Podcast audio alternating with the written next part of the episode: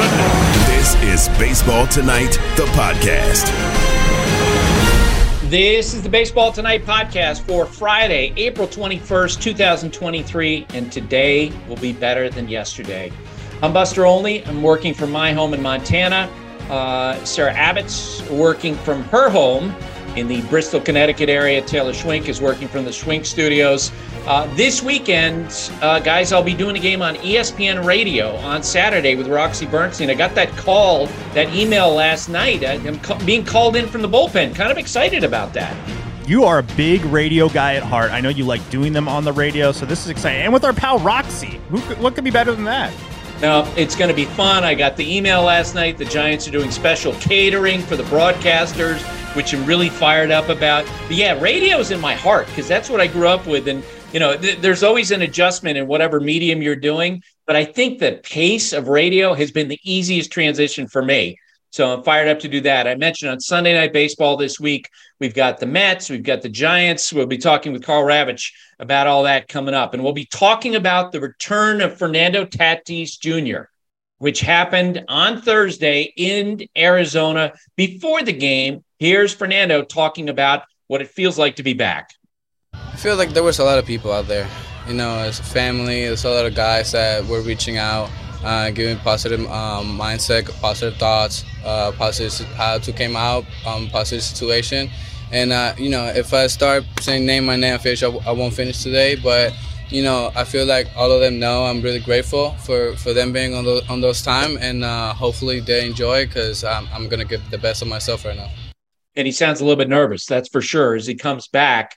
Uh, it was a crazy game. The Padres took a 5-0 lead in this game. Xander Bogaerts hit an early home run, and then the Diamondbacks came storming back, and then the Padres retook the lead. Well, late in the game, this happened. To right field, on the move is Tatis and Fernando. Well, run it down. Fernando Tatis Jr. on the run makes the grab, and then jumps into the wall. Friar Faithful love it in Arizona. That was Don Orsillo on the Padres television network. Yeah, we've talked so much about his power, his speed. We haven't really talked about his defense. He's such a great athlete. I think he's going to be an impact right fielder for San Diego. They win that game uh, eight to six. Meanwhile, the Pirates are going off. In the bottom of the first inning, they had two home runs. Second and third, two outs. Three and two on Connor Joe. Weaver delivers. Swinging a high fly ball, left of center and deep. Senzel back on it. There it goes. That ball flew out of here. Connor Joe with a three-run home run, and the Pirates brought their bats back with them from the Rockies. They're up three nothing in the first inning. Suwinski sends one to deep right field. This should clear the seats. Oh, the very back row. He's homered again. Move over, Lumber Company. These 23 Bucs are having some fun. And they are having some fun. Those calls, of course, from Pirates uh, television, radio networks. Uh, and I love after, I think it was the, the second home run, uh, Andrew McCutchen was in the Pirates dugout and they brought out the sword and he pretended like he was slashed in the face. It was uh, pretty funny if you found that video. Although, as I described it right then, maybe it didn't. it wasn't as funny as it sounded. Pirates hang on to win this game over Cincinnati four to three. A lot of big news on Thursday. Madison Bumgarner, the author of perhaps the greatest postseason performance of all time in 2014, was designated for assignment by the Diamondbacks yesterday. Uh, Arizona uh, their standards have been risen, uh, have climbed this year. And Bumgarner with an ERA over 10, we'll talk about where he could land uh, when we speak with Karl Ravech. Max Scherzer suspended 10 games after he was ejected for a sticky substance violation uh, on his hand in Wednesday's game in LA. We'll be hearing from Max later in the podcast. After that news came down, the Mets played the Giants, and Pete Alonso had himself a night. Not going, and Pete drives one deep left field. Back goes Wade near the wall, and it's out of here. Pete Alonso with a line drive two run homer, number nine for Alonso to put the Mets up 2 0. Swing a ground ball towards shortstop. Crawford can't get there. And it rolls into left center field. Canha scores. Here comes Lindor. The throw is on its way to the plate. It's up the third base line and it gets away. Alonso goes to second. It's a two run single for Pete Alonso. And the Mets add on two more. It's 8 to 4 New York in the seventh and they would win nine to four. The Mets have won seven of eight, including six of the first seven on their 10 game West Coast trip. Pete Alonso, 19 RBI in his first 20 games. Uh, you hate to see this, and the Angels lost to the Yankees on Thursday. Logan O'Hoppe, we've talked about with Paul Hembekides, uh, had to come out of the game, intense left shoulder pain after having a swing. His quote to reporters after the game, I felt it pop, come out the back, and will be reevaluated the next couple of days. Let's hope it's nothing serious. Yeah, it looks like a shoulder subluxation to me, having seen that in the past. And for hitters, that can be a really dicey situation. The Dodgers and the Cubs played in Wrigley Field yesterday. Mookie Betts started at shortstop for the Dodgers. This is what happened at the bottom of the eighth. There's a chopper. Betts has it. Steps on the bag. Throws the first double play. Oh, my. Mookie Betts, his first play at shortstop in 10 years, takes a ground ball, steps on the bag, throws in the air, jumping and throwing at the same time, and getting wisdom a double play. Charlie Steiner, AM 570 LA Sports. Yeah, Mookie Betts, one of the best athletes in sports, returning a position he played for years. Probably not as big of a deal as we're making about it. But it did keep the score at two all. Top of the ninth inning. Dodgers had the bases loaded. Fly ball right field. Suzuki going back, way back, and it's gone! James Outman with a grand slam home run off Michael Fulmer. Oh my! Uh, Dodgers win that game six to two. And we got great news about White Sox pitcher Liam Hendriks. You remember on April 5th, he played some sound of him ringing the bell as he got out of cancer treatment.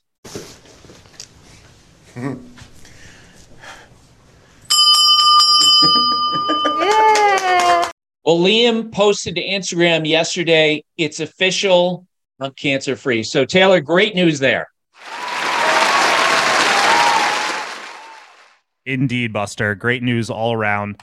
Um, a couple things to promote on the heels of that. The Hoop Collective, I'm sure they're going to have an episode out today recapping last night's NBA playoff action and setting up the weekend. Um, also, the Mina Kimes show featuring Lenny. A lot of draft talk on there. Draft is next week on ABC, ESPN, ESPN Radio. Check that out. The Mina Kimes show and the Hoop Collective, wherever you're listening to this podcast right now. We're driven by the search for better. When it comes to hiring, the best way to search for a candidate isn't to search at all. Don't search, match with Indeed. If you need to hire, you need Indeed. Indeed is your matching and hiring platform with over 350 million global monthly visitors, according to Indeed data, and a matching engine that helps you find quality candidates fast. Ditch the busy work. Use Indeed for scheduling, screening, and messaging so you can connect with candidates faster. And Indeed doesn't just help you hire faster. 93% of employers agree Indeed delivers the highest quality matches compared to other job sites according to a recent Indeed survey.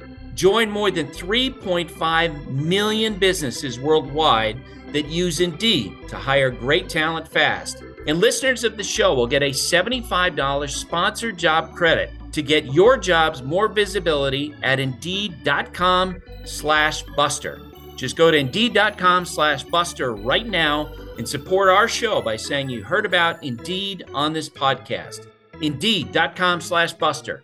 Terms and conditions apply. Need to hire? You need Indeed. You can now stream the most MLB games on DirecTV without a satellite dish. Yes, the clutch hits, the strikeouts, grand salamis, web gems, with nothing on your roof. So whoever's up there, whether it's roofers, Santa, birds, old timey chimney sweeps, moody teenagers, thrill seeking raccoons, you name it they won't find a satellite dish. But you will find your MLB games on DirecTV. That means DirecTV is your home for baseball this season. Root, root, root with nothing on your roof. Call 1 800 DirecTV or visit directv.com. Sign up today. Claim based on total games carried on sports networks. Sports availability varies by zip code and requires choice package. All aboard. It's the Ravi Train with Karl Ravech on Baseball Tonight. Karl Ravech, play-by-play man on Sunday Night Baseball, and this week, Ravi, the Ravi Train will be in San Francisco for Sunday Night Baseball, where we'll have the Mets and the Giants. And man, do we have anything to talk about today? I mean, can we find something to talk about today? I will be honest, Buster. It's been a season of things to talk about, given rule changes, et cetera, applications of rule changes. But it's been an interesting start, hasn't it? I mean, it's been about as interesting a start to a season as as we've had, perhaps since I've been covering it. Just based on storylines and and the obviously the monumental change we had. It's been really really interesting. Yeah, there's a couple of items we should get to. I think there's a Scherzer story out there. There's an A's moving. There's just a lot of stuff going on. There's a lot of stuff. And, and by the way, later in the podcast, we're going to hear from Sarah Langs. She's going to give us an update on some of the rule change numbers, which I think are doing exactly what Major League Baseball yeah. wanted. Uh, they did not necessarily want Max Scherzer to be caught the other day with sticky stuff on his hands. They didn't necessarily want him to be injected. They didn't necessarily want him to be suspended, but that's where we are. Uh, and it was interesting last night, Karl, that that Max, who, as you know, is as much of a fighter as anybody, his agent Scott Boras as much of a fighter as anybody. In the end, Max wound up accepting accepting the ten game suspension. Uh, here was Max Scherzer and Buck Showalter, his manager, talking about the suspension. For me, uh, I just I hope that uh, we can modify the rule. Um, you know, we want the, the, intent of this rule was try to clean up the game of clean up the you know stuff that was really in, causing spin rates to spike and all that stuff. Uh, it, I don't think it was a intended to um, you know crack down on pitchers that were using legal substances. Um, I used legal substances. I did it. You know, I did it. Um, you know, for me, I wish there was a modification to uh, bring spin rates into play uh, to be able to let that be the threshold uh, of when the umpire can check. I still don't understand how I'm deemed cheating or you know guilty of that. Nothing unexpected, you know, pretty much standard from uh, from history. Meaning we're comfortable with what went down and what happened, and where where there was uh, you know lack of guilt. Good, good. Max is always good. He's always competing. You know, it's certain snapshots I'll take out of yesterday. One is uh, him being the front of the line when he came off the field. You know, he uh, he loved what his teammates did behind him. So uh, Max Scherzer will be suspended. We'll not have him pitching on Sunday Night Baseball. That was kind of our dream when he had that shortened uh, outing the other day, Karl. But first off, and and I did I did want to ask you about Max's call for modifications of these rules, not only with the uh, the sticky stuff, but also the other day when he talked about modifications on the pitch clock rules. And the problem is, and you know, if Max was here, I'd love to hear his perspective on it. Maybe I'll see him over the weekend and ask him about it problem is how do you get modifications on these rules? I mean, it feels like that uh, that that go, takes baseball down a slippery slope, and this is part of what the umpires were speaking to the other day. Bottom line is, his hands were really sticky, according to the umpires who enforced this rule. Yeah, well, I think the modification part of all of it um, is, and we've heard this from other pitchers too with regards to the pitch clock, instead of 15, can we modify it to 18? I, I, it, it's not a question of do we have flexibility in it. It's can we modify them? Can we just rewrite them so that it's 18 seconds uh, instead of 15 seconds? So I think when he says modification, he wants to kind of rewrite them or just move the needle, but don't don't give any gray area. And I think some people interpret modification as gray, where there is a lot of Gray is in this use of rosin. Uh, if you, you know, Buck is as great a spin master as anybody. He immediately went off of the, this isn't about rosin. And boy, Max was terrific in front of the line and there to congratulate us after we played during some of that adversity. You know, in Max's case, I'm, I'm trying to think of an analogy in which something is legal until it's not. And one of the things certainly would be somebody's use of alcohol if if you have you, you know you exceed a certain limit and then you're over the limit of being able to drive without being impaired. So rosin is legal, and it seems like what baseball was saying up to a point, and he exceeded that point. Nowhere apparently is it written what that point is. I know I've seen some reference to a Major League Baseball saying that you know an excessive amount uh, puts you into this area where we have the right as a Major League Baseball to say you overstepped, and I think that's clearly where we're at. And look, if anybody's going to push the envelope and challenge, it's likely going to be Max. He did it as soon as the pitch clock was brought into play at the major league level. I mean, remember, you know, he was the one that was acknowledging, I dictate entirely the pace of an at bat. I am in charge. And here he wants to be in charge of the use of rosin. And I'm sure in his world, and it may be accurate, nowhere does it say how much rosin I can use. I'm using what's legal. And I think baseball is saying, yes, but you went over the limit. And I'd say this, Karl, after what we saw with Domingo Germán last weekend and what we saw with Max this weekend, enough with the personal rosin bags.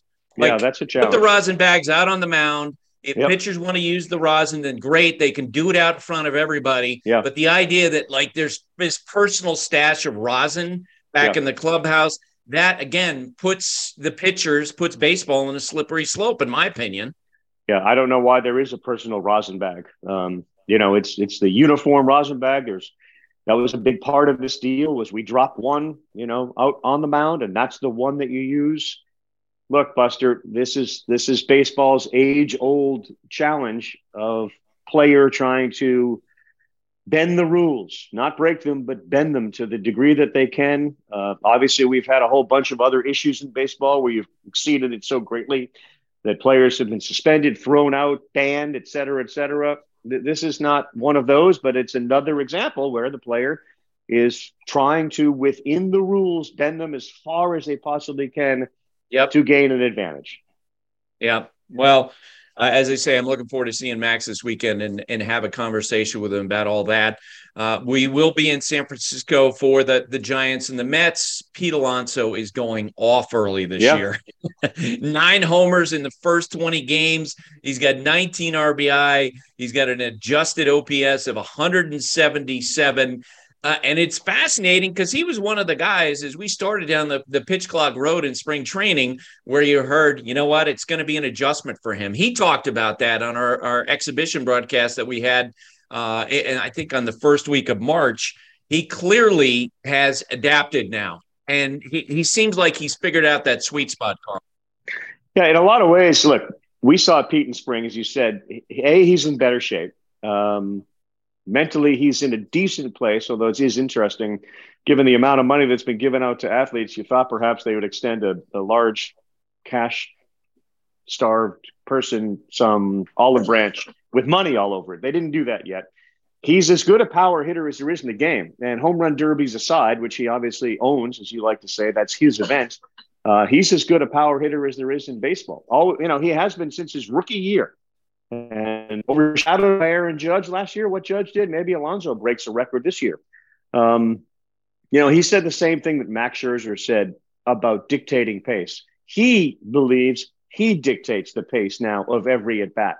He believes that by not chasing like he once did, he's in charge. So if you take a guy that has all that ability, put him in the batter's box, and allow him to feel like I own this. I'm in charge. It's not going to be dictated by anybody else. Uh, you now narrow this strike zone, and every ball that's in that zone, he's smashing, and he's smashing them all over the field. And last night, again, over the left field wall. So you got an incredibly confident guy who's in really good shape, who has improved his ability to be selective at the plate. It's a very great combination for the Mets and a lousy combination for opposing pitchers. You know, we spent a lot of last year talking about how Aaron Judge bet on himself. We haven't really talked about how yes. Pete Alonso has bet on himself. We know that Steve Cohen, the Mets owner, has a lot of money. We know that uh, you know Pete's in a position where he's beginning to near free agency, uh, and they couldn't strike a deal in spring training. He doesn't have a long-term contract. Obviously, there was a gap between what Pete wanted and what the Mets were offering. And here's Pete backing it up, Karl. Yeah. Yeah. He look, he's uh he's in it. It's an interesting one only because Buster that the, the elephant in every major league clubhouse's front office room is going to be Shohei Ohtani. and I'm not sure. I have no no conversations with anybody to wonder if perhaps they look at Pete as somebody who may eventually be a designated hitter, even though he's become a very good first baseman. And if you're saying that Steve Cohen's in a position to decide between Ohtani and Alonso, maybe that's why there hasn't been, you know, any any significant enough offer to make Pete Alonso say, "I don't need to bet on myself. I, I just won because of this contract I've been offered." That's all speculation, but for sure, you would think that the Mets would be a team that's interested in Shohei Ohtani, and perhaps Alonso's the guy that would be most impacted by that. Right, and whatever uh, you know, whatever term deal he gets, part of that deal, the team will be betting whether it's the Mets or another team that uh, some of those years are going to be as a DH. And as you know, it's been harder for those guys, the DH first baseman, to get as big a contracts as with other uh, as at other positions. So that that'll be one to watch. But Pete's off to an absolutely a great start. Any early thoughts on the Giants? Because for me, uh, it, it's it has to be frustrating if you're in the Giants front office because you essentially wanted tractions on two items. One, you wanted a star player. I thought Eduardo Perez, you know, our colleague, framed it best last year when he said, Whose jersey among the Giants players is a little kid buying? They clearly right. need that type of star. They went for it in the offseason, going after Aaron Judge, going after Carlos Correa, landing neither. And the other thing we kept on hearing from Gabe Kapler over and over and over again last year look, we have to improve our defense. And in the infield, that hasn't happened. Those are two items that the, the Giants had on their to do list last year. They couldn't get it done. Yeah. Larry Baer, who runs the Giants, came into our booth last year and said, This is a stars game. He acknowledged this is a superstar game. San Francisco knows it better than anybody, as they had the biggest superstar for many years in Barry Bonds in baseball. And they went out and tried to get him and didn't get him. So they, they failed that way. And I know they'll spend it, that we spent a lot of money. I think they gave five guys each 25 million or more. I mean, there's ways that they can suggest we try to upgrade the team but if stars and superstars were your bar, you didn't reach it. Um, secondly, the Giants, to me, Buster, remind me a lot of the Red Sox in the division they play in. They're not as good as the teams at the top. Uh, they right. don't have the they don't have the superstar players. They'll grind the hell out of every at bat. They'll fight every game. They play hard. But if you just were being honest with yourself and looked at the skill level, they are not close to the Dodgers. They are not close to the Padres.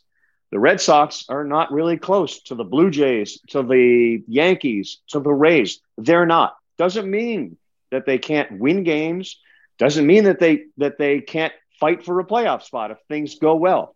Giants have had some injuries to some of their bats that they uh, that they acquired. They haven't been playing yet this year. That's that's part of it.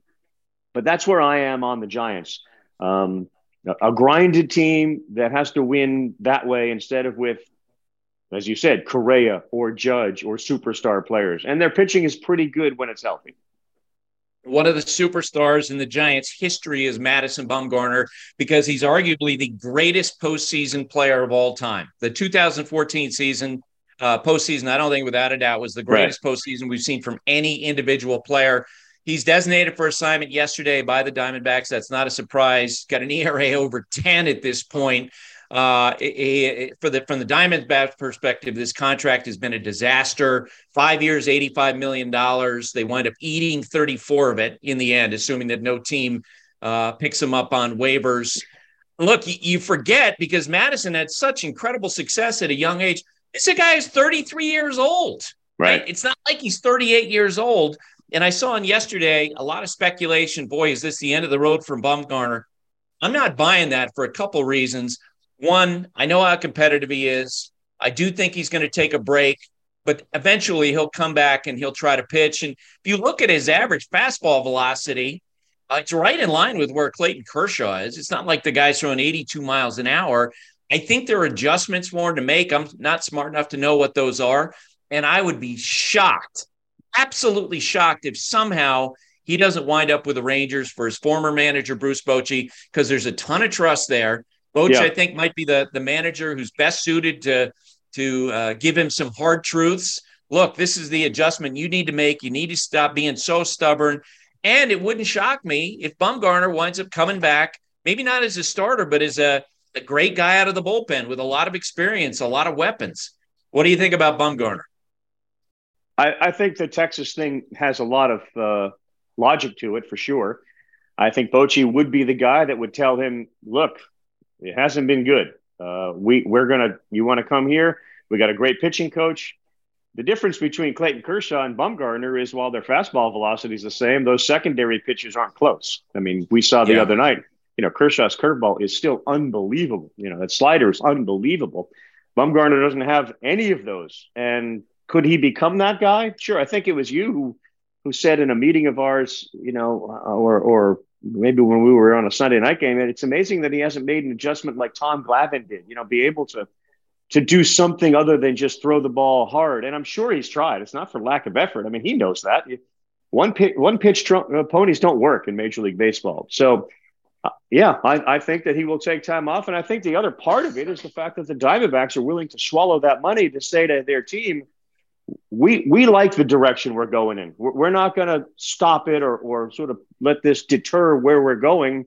We're making a statement to the young players on this team that like to get out and run around the bases and cause all sorts of problems. We're with you. I think that's I think that's a big part of it from the Diamondbacks organization perspective. You, and you led perfectly into my next topic, which is these great group of surprise teams in baseball the, the Diamondbacks are clearly one of those. And I'm with you. I love the fact that Arizona is willing to eat that kind of money because, look, their bar has changed. They may have lived with Bumgarner struggling in the past, but they're yeah. trying to win. Mike Hazen, head of baseball ops, he's trying to win. So they jettison Bumgarner. They have better options in the rotation. The Pirates are playing great. The Brewers are playing great. The right. Chicago Cubs are playing great. Among those teams, which one is real in your eyes? Most real, I should say. Yeah, I have a feeling it's the Brewers. Um, and, and, you know, it's it's almost odd, and it's almost it's an insult in some ways to lump them in with the Cubs and the Pirates because the Cubs and Pirates have been down for a while. The Brewers are not down; like they never are down. It's the beauty of the Brewers is they're consistently strong and they're solid. like Tampa Bay. They're the National League's version exactly. of Tampa Bay. Every yeah, year they're competitive. Exactly, exactly, and they pitch really well, and they do have big names on that team. So if I'm buying one of them, I'm going to buy them. Um, you know, and and just think the Pirates don't have their their best player in a lot of ways, and Cruz. How how different it might be, and and you maybe start to think, wow, you know, if Ben Cherington can add a few things here, maybe the Pirates are are going to be a consistently good team this year. The Cub story, you know, we went into the season, and when you were asked about a couple of teams, one in each league, that could surprise you, the Cubs were at the top of many people's list in the National League because the experiment of bringing in all these better defensive players who have upside and shown upside offensively are delivering. You know, they are showing some of those flashes of that offensive upside, and it's working really well. And Wisdom, excuse me, looks like he's a, he's he's something. It, it's good to watch.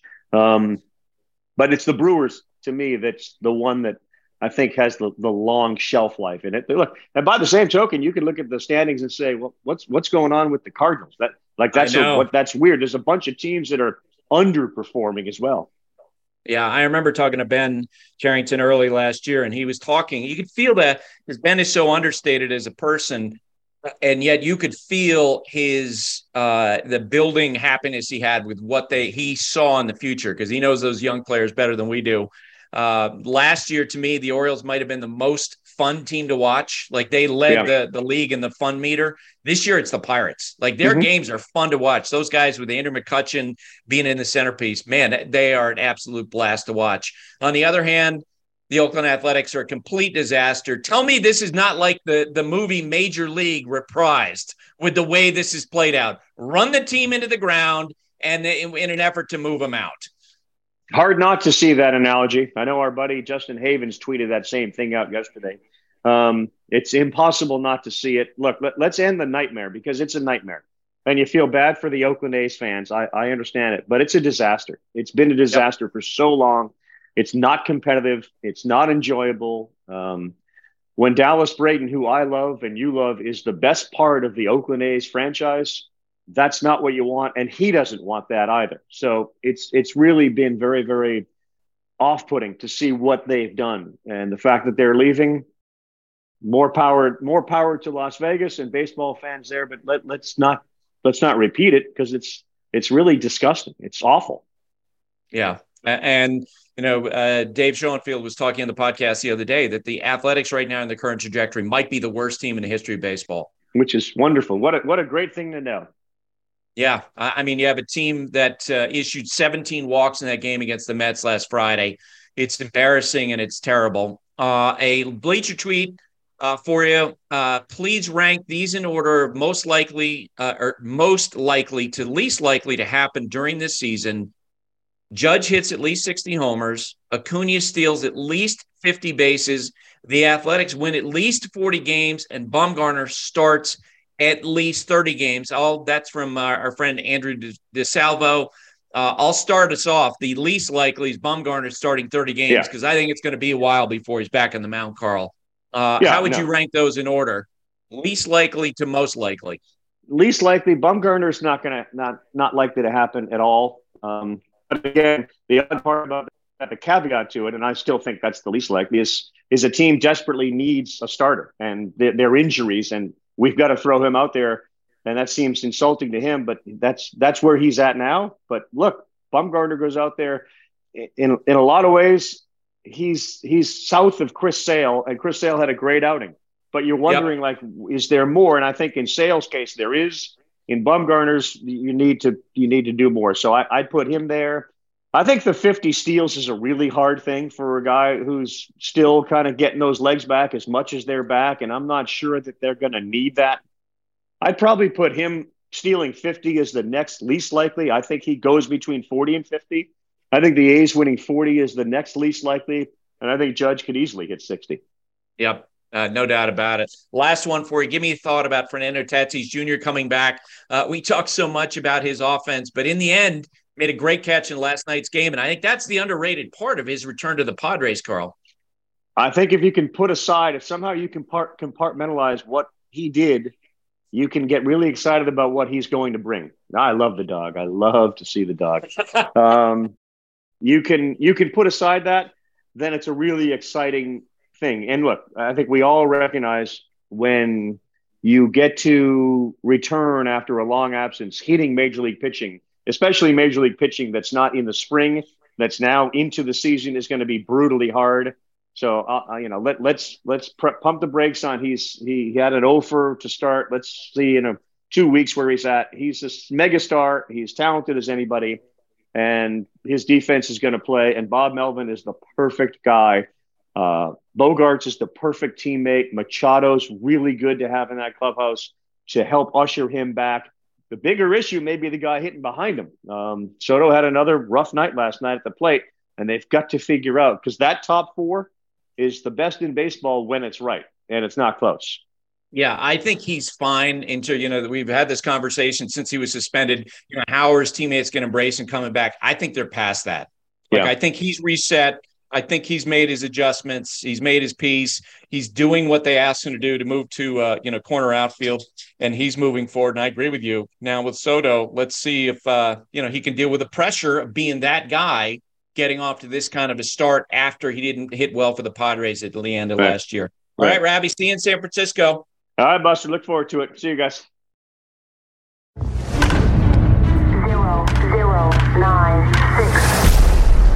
This is the Numbers Game with Sarah Langs. Sarah Langs, reporter, producer for MLB.com. Sarah, how you doing on this Friday? I'm doing great, Buster. You know why? The Cubs are at home. We have a game at 2:20 Eastern. We got that Friday day game. I love it.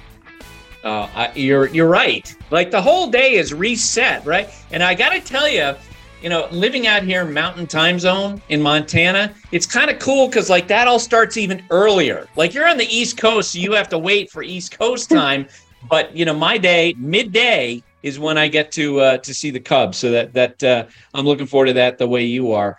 Uh, before we get going, I mentioned at the top of the show I was going to ask you for updates on some of the critical numbers we're looking at you know, coming into the year with the rule changes. If you can give me some updates on time of game, offense, stolen bases, that sort of thing. Absolutely. So I actually want to start with the fact that if anyone is interested in all this, Baseball Reference put together a really great page on their site that updates every night that has a handful of these numbers. Uh, if you Google Baseball Reference 2023 rule changes, if you want to track an in between podcast, anyone listening wants to do that, you can always grab it. Buster, I've always got you, but everyone else does not have the luxury of emailing or texting me to ask. So, to answer the question, uh, average time of game for a nine inning game right now was two hours, 37 minutes. It was three hours and three minutes last year, and actually 310 the year before. Uh, then to the base running. Honestly, I think the biggest thing that is coming to light here isn't even the amount of attempts, though that is up. It's about 0.9 per team per game, and it was 0.7 last year, so that's up slightly, of course. And uh, the number of stolen bases is also up, but that's really the point. The success rate is what is up. So it's 80.8% right now. It was 75.4% last year. And uh, something I learned when Tim Locastro set a record for most consecutive successful stolen base attempts to start a career is that stolen base success versus not hasn't actually been tracked all time. So official stolen base tracking stuff goes back per Elias to 1951, that 80.8% success rate would be by far the highest in that span. So that's why I give that context. I think that is what we're really seeing. We are seeing more attempts, we're seeing more success, but really what it is overall is just looking at the fact that 81% of the time those are being successful. And then uh, the last question was offense, batting average, all of that. So this is the one where it's really not all that different. The league wide batting average right now is 247. It was 243 last year. And if you remember, I didn't pull this up, but in April last year, it was historically low. We were talking about could this be the lowest batting average ever? All of that. So it's actually definitely up from last April, but overall pretty close to what it was last year, though we are seeing a handful more runs per game. So let me ask you this. I've been thinking about this because I've seen stolen base. Uh, you know, everyone anticipated that the stolen bases numbers would go up and that maybe the percentages would go up in part because of the rules limiting the number of throws to first base. But most of the time, the vast majority of the time, we're seeing guys steal and be aggressive, Sarah. It's not after two disengagements, it's actually early on. And I kind of wonder if there's some humility within some of the front offices, like, you know what? This has been an opportunity for us for a long time, and we have been too conservative in our handling of this. Almost like a quality control check, if I'm making sense. Yeah, I think that makes total sense. And I also think that the effect of the disengagement role is almost a the mental effect. I think, as you mentioned, yes. we've seen a lot of stolen bases where there were no throws, but it's almost like the pitcher feels they have to be very conservative picking when am I going to throw? And then all of a sudden they haven't even thrown and the guy is off. Or the batter knows that the pitcher has to be conservative with those and takes advantage of it. So I think, yeah, I agree with you completely. I just don't think it's even about the act of the disengagement it's almost it's like the psychological theory of mere presence in a way it's just the existence of the role changes the way people approach it yeah i'm not smart enough to know what you're referring to but uh, you know I, I i'll take your word for it and i should acknowledge that you know part of this too is the size of the bases they've gotten a little bit bigger and maybe that's made the players a little bit more confident all right let's play the numbers game Number three. Number three is nine. So Pete Alonso last night in San Francisco with his ninth home run of the season. That is tied for the most through 20 team games in Mets history with Dave Kingman in 1976 and Neil Walker in 2016, which I have to say, I watched every game of the 2016 Mets. I did not realize that Neil Walker got off to that great of a start, but you know, he also indirectly is going to play into number one here. So we'll come back to that. Number two. Number two is six. So, as I said to you off camera before we began, until the Rays stop playing the way they're playing, we're pretty much always going to have a Rays stat. So they're headed home tonight, Friday. Another home stand. By the way, they still haven't lost at home and if they win another one or two there over the weekend, even if they lose one, I will bring you the list of most consecutive home wins to begin the season. Gets a little long at 10, but if we get to 11 or 12, it's pretty exciting. Involves a Wolverines team. But the hmm. sixth is for shutouts that they have this season. They've played 19 games and they have six shutouts. That is tied for the most shutouts in the team's first 19 games of the season in MLB history, with the Rangers in 1981, Cleveland in 1966, the Tigers in 1945, and the St. Louis Brown Stockings in 1876. But I would say, before Taylor, before we go to number one, uh, Sarah, I think you made the Maroons famous. Okay, and now it's the Wolverine. So let's uh, let's see how that goes. Number one. Number one is 27. So I mentioned Neil Walker before. The connection here is that he does a ton of Pirates games on TV now, has been doing them at least for the last uh, two years. And his Pirates have hit 27 home runs so far this year. That is tied for the second most through 20 games in a season in Pirates history. In 2006, they also hit 27. The only Pirates team with more was in 1973. They hit, hit 30. And I know they just got back from Coors Field but plenty of teams get back from Coors Field and don't score nearly as many runs as they did in that series. And again, you don't get to 27 home runs only in the series at Coors Field. Their offense has been really, really good to start. They're off to an above 500 start. I know they're not going to win that division or make the playoffs, it's been really fun to see them. And Andrew McCutchen is hitting really well, which is just awesome to see because that was an emotional sort of uh, great to see him back signing. And those players don't always play well, but the fact that he is and he's kind of leading the charge with these younger guys, even with Oneil Cruz hurt, it's really, really cool to see.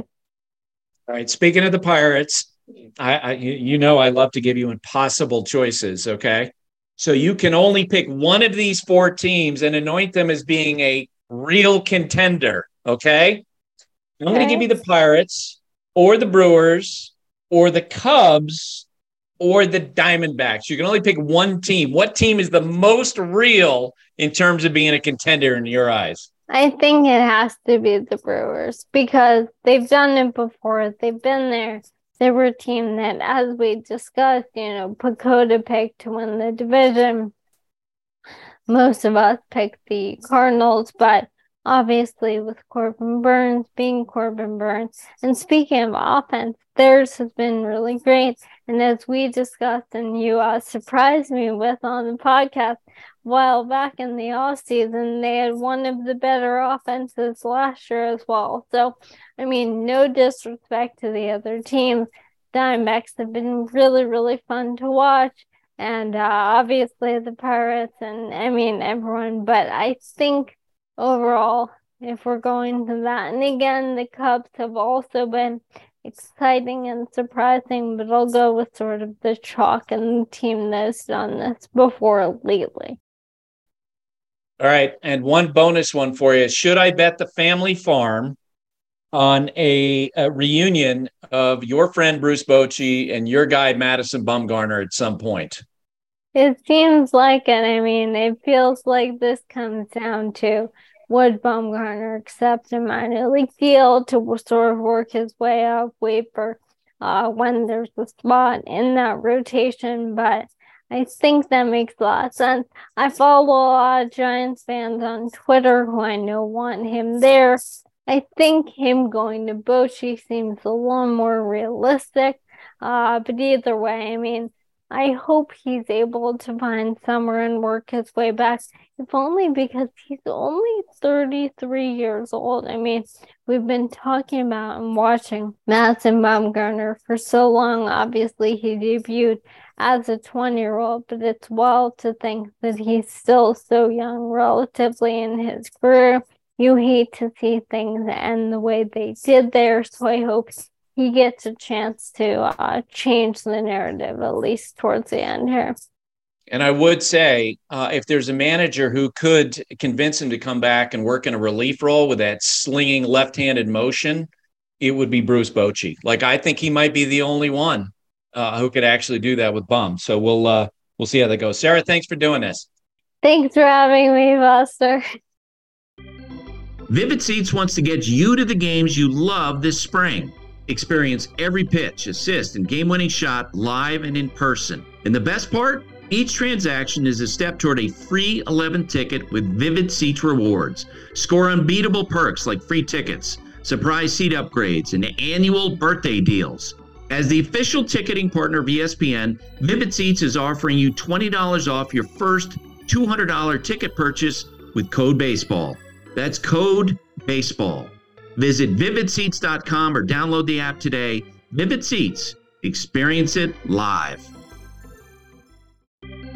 For the ones who get it done, Grainger offers high quality supplies and solutions for every industry, as well as access to product specialists who have the knowledge and experience to answer your toughest questions. Plus, their commitment to being your safety partner can help you keep your facilities safe and your people safer. Call, click Grainger.com or just stop by. All right, Buster. Uh, we talked about this a little bit yesterday. We want to kind of dig into some of the uh, the gambling lines and trends and what the weekend is looking like. Um, you know, with the proliferation of gambling, you know, I, I, I dabble a little bit. I'd imagine that you can't because you are a big no. journalist. I absolutely don't bet, but I will tell you, I've had a lot of these conversations this year because my son Jake, who mm-hmm. does not gamble. He doesn't actually uh, gamble money, but there are a bunch of sites where you can have, uh, you know, you can sort of bet on things, and I'm putting it in air quotes, right? And you can pick lines, and, and let's face it, I mean, they're they're essentially trying to appeal to anybody who eventually they can have bet. uh, but Jake and I will talk through these on a daily basis. Like he loves doing the parlays and uh, sort of sort of thinking about you know performance on a day to day basis, and they're kind of fun to do the over unders. Yeah, I agree, and I and I honestly, you know, you should definitely gamble responsibly, and it is a an extremely yes. slippery slope. Uh, I'm being a hundred percent serious. You know, having it on your phone and being able to to fire these things off. Um, but what I would say, it just as my approach is like you know your team better than most. So I end up betting on my team. I know people don't like that because they're like, oh, then you're rooting for again, like whatever. But I think you know your team better than anyone else. So like that is your advantage um in this space. So in that vein, I was looking at the Orioles run line tonight. They are one and a half run favorites over the Tigers. Um, that's at plus 115. I would take the O's there. Um, and if you want to, here's another one for, and if you want to combine them here, Michael Lorenzen, his over under for total hits allowed is five and a half. That's also plus 115. You bundle those together. I'm looking at DraftKings. DraftKings. We'd love if you uh, you came in here and, and, sponsored a little segment for us. But uh, that single game parlay is going to get you to plus 255. So I'm going to lay a fiver on that.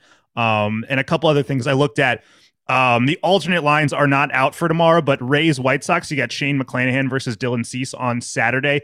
The over under for that is seven, so that is a little bit low. But if you think these guys are going to come to play, um, the Rays are mashing right now, so that does uh, make things interesting. But you could look at the alternate lines. Um, I would probably, you know, maybe see what what uh, the number is on on six for the total, and then Gerrit Cole, he, he's on fire right now. Check out his strikeout total. That's not posted yet for Saturday, but um, you know, whatever that is, I, I might take the over on that as well. So uh, the one that jumped out to me that you mentioned, Michael Lorenzen. What's the over under on the number of hits he allows? Uh, five and a half. Five and a half. And, and look, Michael Lorenzen is one of the great people in baseball. You love his story. You love how competitive he is. You know, eh, one of the probably the closest thing baseball has to a two A player other than Shohei Ohtani. But he is coming off some injury issues in his only start this year. Four innings, eight hits, 6 mm-hmm. runs allowed to the Giants and, and, a big question this time of year in terms of hits allowed for me is always the weather. Uh, according to the forecast today, 83 degrees uh, in Baltimore during the course of the day. It's going to be nice weather where the Tigers and the Orioles are going to be playing. So I would definitely take the over based on the fact that uh, he's still probably trying to find his command. That seemed like a safe bet to me. Does that uh, make sense to you? That makes sense. And the Orioles, they didn't, while they pitched really well against the Nationals, the offense was a little bit stagnant. So I do like them to bounce back here against the Tigers. The Tigers have been playing well, uh, so that should be taken into consideration. But I, I like the Orioles bats at home. I'm I'm excited for this series. Jumping into the numbers. This is Hembo Knows on Baseball Tonight. And Hembo, of course, is Paul Hembekides, a researcher at ESPN, known on the show as the Forgotten One. Hembo, how you doing this week?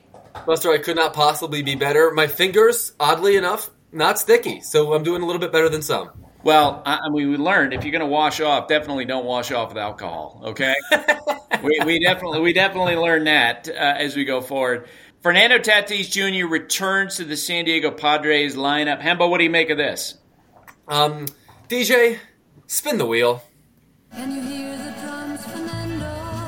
uh, the dulcet tones of ABBA.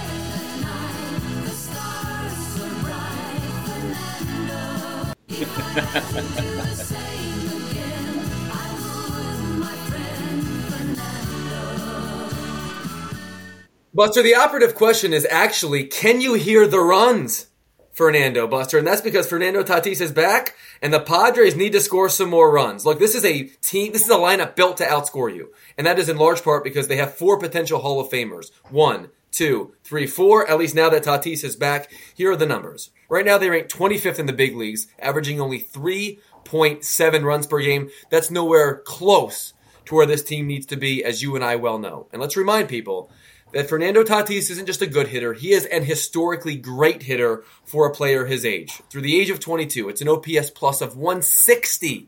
The only hitters ever with a better mark through that age are Ted Williams, Mike Trout, Stan Musial, and Ty Cobb. That's the whole list. That's how great he is. And he is the only player ever to hit 80 homers and steal 50 bases within his first 300 career games. He's just got to stay on the field because when he does, he can hit that baseball across the Rio Grande. I, I, got a few. Oh my gosh. Okay, I got a few things uh, to follow up in this regard. Uh, first off, I, have been watching during uh, spring training and during his minor league uh, rehabilitation assignment. He was drawing a ton of walks. You know, and you know, and I know that you don't usually see hitters make that particular jump from being an aggressive hitter to being a patient hitter. You know what? I think he might be an exception. I think he might have that ability. What about you? I agree. I, I think he has literally any ability he chooses to exercise. He, he is, I believe him to be one of the very best athletes I've ever seen on a baseball field. Like when, when I watch him play, it reminds me of people like Ken Griffey Jr. It reminds me of like Odell Beckham Jr. if he played baseball. Like he's that kind of athlete. And who knows, like with all this time that he's had off, obviously, a player as motivated as he should be in theory at, at, this point to be able to turn this thing around should have been exercising all the things for which he might have found himself at a deficit. He obviously hits the living crap out of the ball, right? Tons of power. But the on base stuff is not something for which you would say was his calling card. It's like a 370 on base for his career.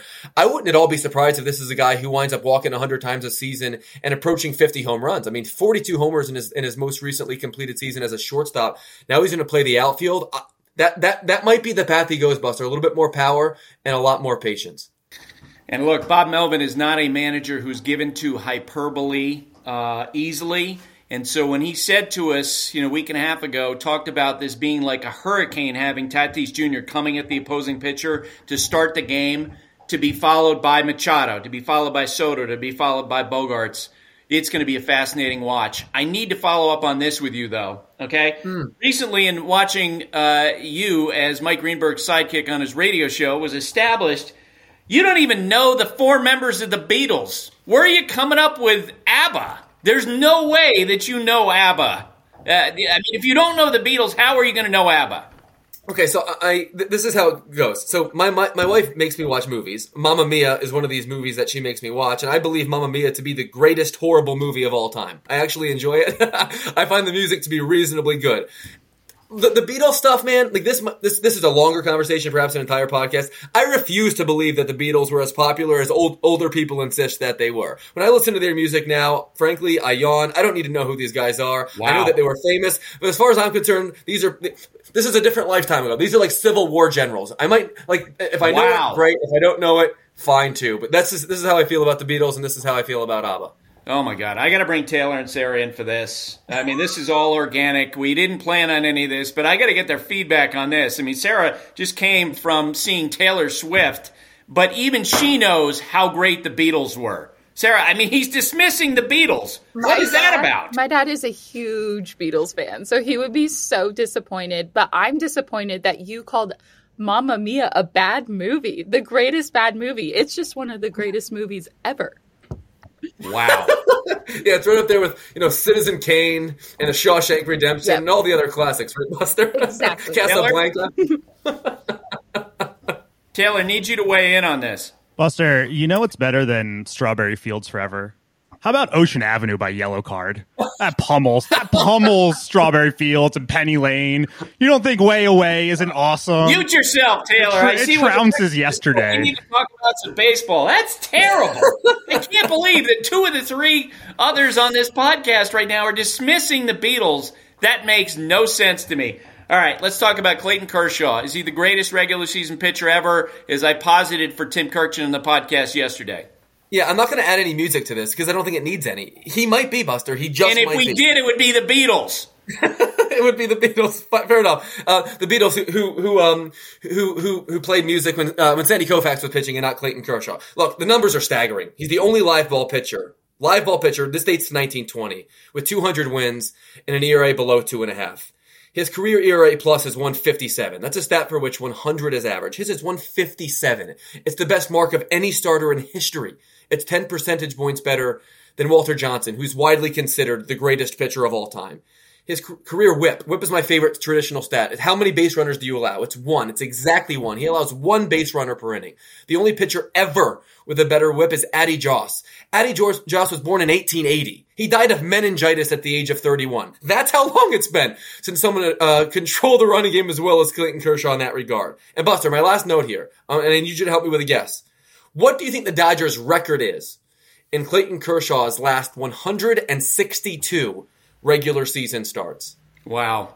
Uh, I'm guessing it's 110 and 52. It's 119 and 43. When this guy pitches, they win at such an unbelievably historic clip. He is on the very short list of greatest regular season pitchers that ever lived. All right, let's do a quick real or fake because I know you got to go. Uh, we've got, uh, we're going to run through three teams off to great starts Cubs, Pirates, Diamondbacks. So the Chicago Cubs, real or fake with his start? Yeah, I think this is real. They- They lead the National League in runs a game. And Buster, they, they're doing that. They've hit 21 home runs and stolen 22 bases. Let me underscore that. The best offense in the National League through three, three weeks has more steals than homers. That's unbelievable to me. They also have done a really nice job of turning ground balls into outs, and they got a bunch of ground ball pitchers. I think this team is real. The Pirates to me are fake. They play the second easiest schedule in the National League, and the scoring output doesn't quite pass the smell test. They scored 33 runs in a three game span over the Rockies at Coors Field. They're not going to pitch enough, but I do think they're on the upswing. And so are the Diamondbacks. But the Diamondbacks are fake too. They're three games above 500 with a negative run differential. My concern here is that they have the worst walk differential in the league. Their, their pitchers have issued 47 more walks than they have had, than their, their offense has. That's an underlying metric that does concern me, not to mention the fact that division's going to come around and ultimately be a bear that I don't think they'll be able to overcome. Hembo, thanks for doing this. Great to talk with you. Later, friends. Get out of here, Hembo. Sick exactly of Hembo. right. Bleacher tweets. Already, Buster. Bleacher tweets for a Friday.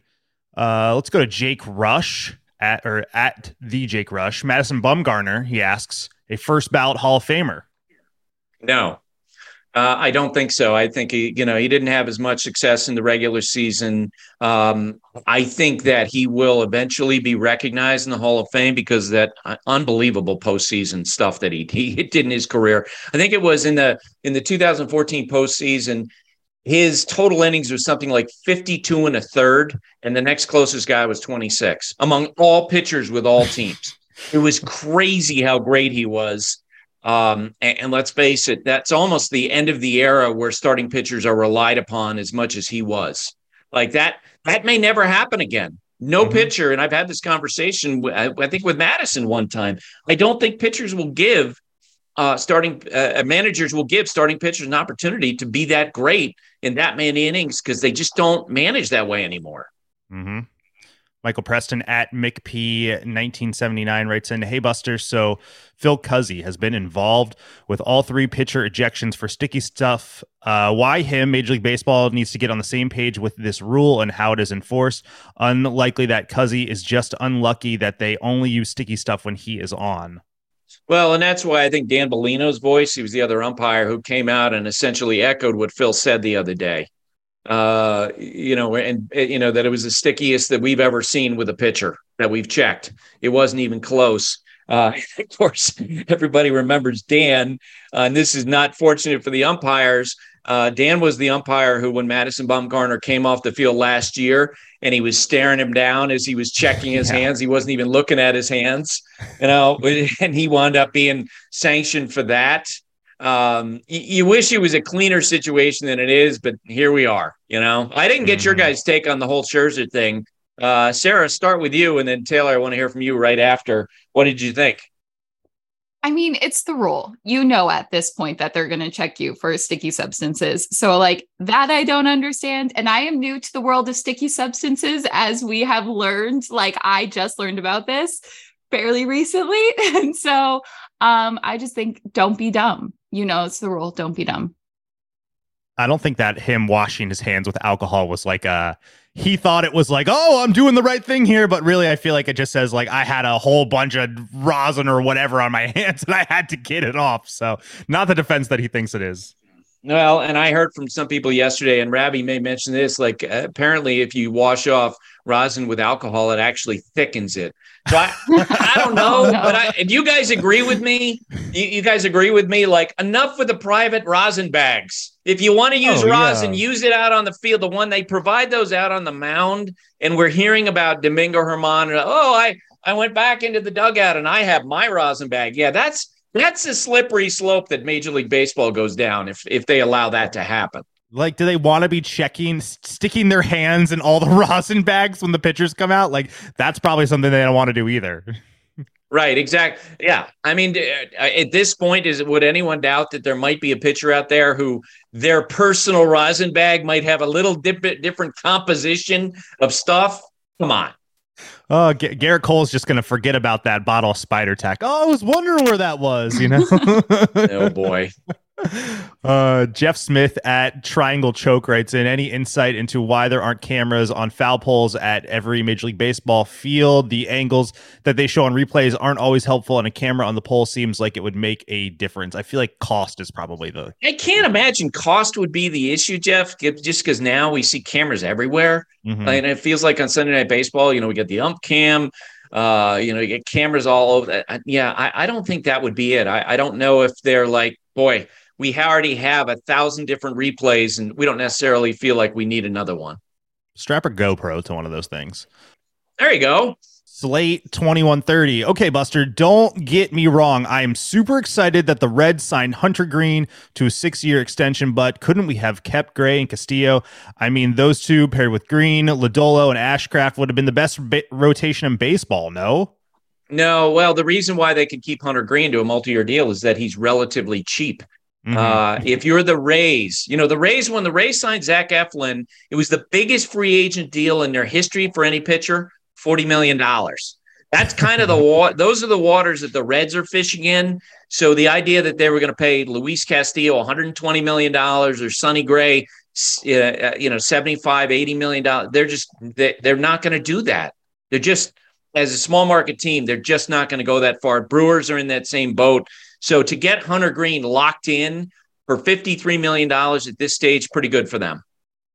Corey Ruckert at Corey R underscore 12 writes in any chance the A's owner sells after they move into the shiny new uh, Vegas ballpark and have a much higher value.